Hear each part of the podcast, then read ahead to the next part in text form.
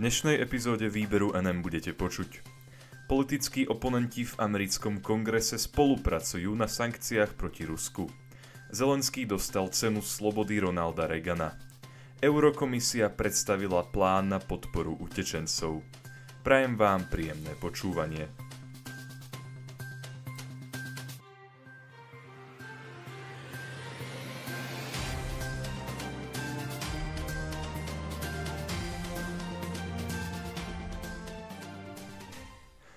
Politickí oponenti v americkom kongrese spolupracujú na sankciách proti Rusku.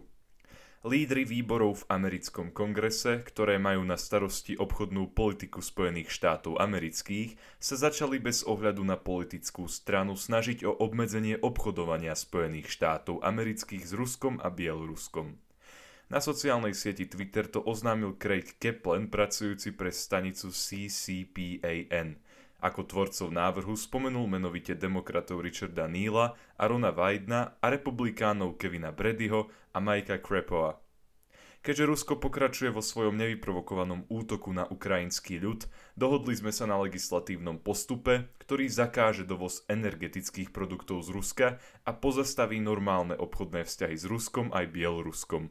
Uviedli vo vyhlásení štyria predstavitelia kongresu.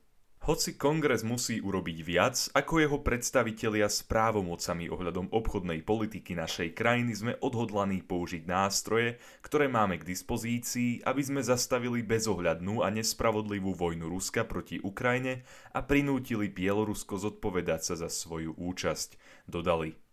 Kevin Brady neskôr správu potvrdil aj vo vysielaní televízie Fox Business. Kongres je v pohybe a očakávam, že čoskoro bude zavedená nadstranícka legislatíva, ktorá zakáže ruský dovoz energie do Ameriky a zároveň pozastaví normálne obchodné vzťahy s Ruskom aj Bieloruskom, povedal Brady moderátorke Márii Bartiromovej. Nemali by sme poskytovať žiadnu finančnú podporu ruskej ekonomike v tejto vojne, ani by sme im nemali dávať zvýhodnený obchodný štatút pre ich produkty prichádzajúce do Spojených štátov a preto si myslím, že to vysiela jasný signál, že táto vojna je nepriateľná a že stojíme pri ukrajinskom ľude, dodal. Demokratická predsedníčka snemovne reprezentantov Nancy Pelosiová vydala v nedeľu vyhlásenie, v ktorom uviedla, že snemovňa reprezentantov chce zákaz dovozu ruskej ropy. Snemovňa v súčasnosti skúma silnú legislatívu, ktorá by ešte viac izolovala Rusko od globálnej ekonomiky, napísala Pelosiová v liste. Náš návrh zákona by zakázal dovoz ruskej ropy a energetických produktov do Spojených štátov, zrušil by normálne obchodné vzťahy s Ruskom a Bieloruskom a urobil by prvý krok k odmietnutiu vstupu Ruska do Svetovej obchodnej organizácie. Tiež by sme splnomocnili výkonnú zložku, aby zvýšila clá na ruský dovoz. Celá táto nadstranícka aktivita napokon viedla k reálnemu zákazu, ktorý zastavil dovoz ruskej ropy, plynu a uhlia. Spojené štáty americké takisto svojim občanom zakázali akékoľvek investície do ruského palivovo-energetického komplexu. Ukrajinský prezident politiku Spojených štátov amerických ocenil. Podľa neho citeľne oslabí okupantov, prinúti ich zaplatiť za agresiu a zodpovedať sa za zlo, ktoré spáchali. Zelenský dostal cenu slobody Ronalda Reagana. Ako informoval portál Axios, ukrajinský prezident Volodymyr Zelenský dostal od prezidentskej nadácie a inštitútu Ronalda Reagana cenu slobody za svoj hrdinský boj proti tyranii a nezlomný postoj ku slobode a demokracii. Svetlieska prezidentovi Zelenskému a všetkému, čo predstavuje. Demokracii, slobode jednotlivca, slobode a nádeji, uviedol predseda nadácie Fred Ryan. Sloboda je našou súčasťou rovnako ako naša krv. Nie je to tovar, nedá sa kúpiť, nedá sa predať, nedá sa vymeniť. Pravdou je, že slovo sloboda je až klamlivo jednoduché. Je to totiž slovo, ktoré opisuje Bohom daný stav ľudskej duše. Povedal o cene slobody v roku 1988 samotný Ronald Reagan. Prvú takúto cenu dostal v roku 1992 Mikhail Sergejevič Gorbačov. Medzi ďalšími historickými postavami, ktoré boli takto vyznamenané, je napríklad bývalý americký minister zahraničných vecí Colin Powell, bývalý izraelský premiér Richard Rabin, kráľ Hussein I, bývalá britská premiérka Margaret Thatcherová, bývalý americký prezident George H.W. Bush, by izraelský politik Nathan Šaransky a bývalý poľský prezident Lech Walesa. Eurokomisia predstavila plán na podporu utečencov. Európska komisia v útorok počas pracovného výjazdu do Štrasburgu predložila svoj plán podpory a pomoci, ktorú chce Únia poskytnúť ľuďom, ktorí utekajú pred vojnou na Ukrajine. Európska únia chce pomôcť aj členským krajinám, ktoré ukrajinských utečencov prijímajú. Informoval o tom spravodajca tlačovej agentúry Slovenskej republiky na základe údajov, ktoré boli zverejnené na stránke komisie.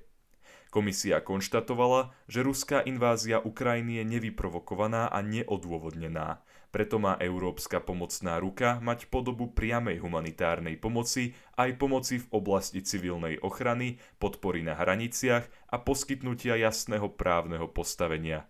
To má osobám utekajúcim pred vojnou umožniť získanie okamžitej ochrany v Európskej únii.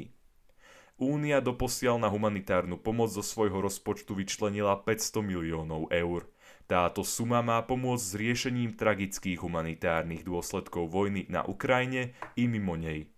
Z toho je priamo na humanitárnu pomoc vyhradených 90 miliónov eur, z toho 85 miliónov pre Ukrajinu a 5 miliónov pre Moldavsko. Tieto prostriedky zaistia nákup potravín, vody, zdravotnú starostlivosť a núdzové prístrešia pre tie najzraniteľnejšie osoby. Ide o doteraz najväčšiu aktiváciu mechanizmu Európskej únie v oblasti civilnej ochrany. Vďaka nej sa už milióny položiek vrátane vozidiel, lekárskych súprav, stanov, prikrývok a spacích vakov dostali k núdznym osobám na Ukrajine. Únia poskytuje pomoc aj Moldavsku, Poľsku a Slovensku. Chce im pomôcť s podporou príjmaných utečencov. Európska komisia takisto vydala operatívne usmernenia. Tie majú pohraničnej stráži členských štátov únie pomôcť riadiť osoby prichádzajúce na hranice s Ukrajinou a skrátiť čas, ktorý títo ľudia strávia čakaním. Agentúry únie ponúkli pracovnú silu a odborné znalosti na podporu členských štátov. 49 pracovníkov agentúry Frontex napríklad pôsobí na hraniciach Ukrajiny so štátmi Európskej únie a Moldavskom. Iných 162 pracovníkov bolo vyslaných do Rumunska. Čas, počas ktorého sa krajiny únie dohodli na aktivácii smernice o dočasnej ochrane utečencov z Ukrajiny, je rekordný. Toto rozhodnutie má utečencom zabezpečiť istotu a poskytnúť im práva na sociálnu podporu, prístup na trh práce a ku vzdelávaniu. Eurokomisia bude koordinovať tzv. platformu Solidarity. Členské štáty si pomocou nej budú môcť vymieňať informácie o svojej kapacite na prijatie osôb. So zabezpečením príjmacích zariadení a účinných azylových konaní členským krajinám pomôžu aj finančné prostriedky určené pre oblasť vnútorných vecí na roky 2021 až 2027. Komisia takisto navrhla predloženie vykonávacieho obdobia pre finančné prostriedky, ktoré majú členské štáty k dispozícii v rámci fondov v oblasti vnútorných vecí na obdobie 2014 až 2020. Pokiaľ by bol tento návrh schválený, uvoľnilo by to približne 420 miliónov eur ako dodatočnú finančnú podporu. Komisia prijala aj legislatívny návrh Akcia súdržnosti pre utečencov v Európe, ktorý umožní väčšiu prispôsobivosť pri financovaní rozličných opatrení na podporu ľudí utekajúcich z Ukrajiny. Bude čerpať z Európskeho fondu pre regionálny rozvoj, Európskeho sociálneho fondu a Fondu európskej pomoci najchudobnejším osobám. Uvedené kohézne fondy môžu byť použité pri rozvoji vzdelávania, zamestnanosti, bývania, zdravotnej starostlivosti a služieb starostlivosti o deti a v prípade niektorých fondov aj na základnú materiálnu pomoc, čo je napríklad jedlo alebo odev. Okrem toho vie Európa použiť aj približne 10 miliárd z fondov pomoci React EU na rok 2022, ktoré sa dajú použiť aj na financovanie opatrení na podporu utečencov z Ukrajiny. Ďakujem vám za to, že ste si vypočuli tohto týždňovú epizódu výberu NM a dúfam, že sa budeme počuť aj budúci týždeň. Do počutia.